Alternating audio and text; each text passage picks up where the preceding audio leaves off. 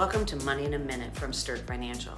A sad lesson taught by celebrity money mistakes is this: have an updated will. Heath Ledger was an Academy Award winning actor who failed to update an old will that was created before his daughter was born.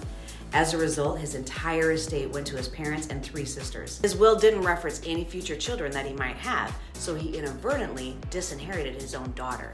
It would be a bitter pill to swallow to realize that your parent accidentally disinherited you. But the good news is that the relatives straightened this out after the fact and ended up getting some money to that daughter and her mother.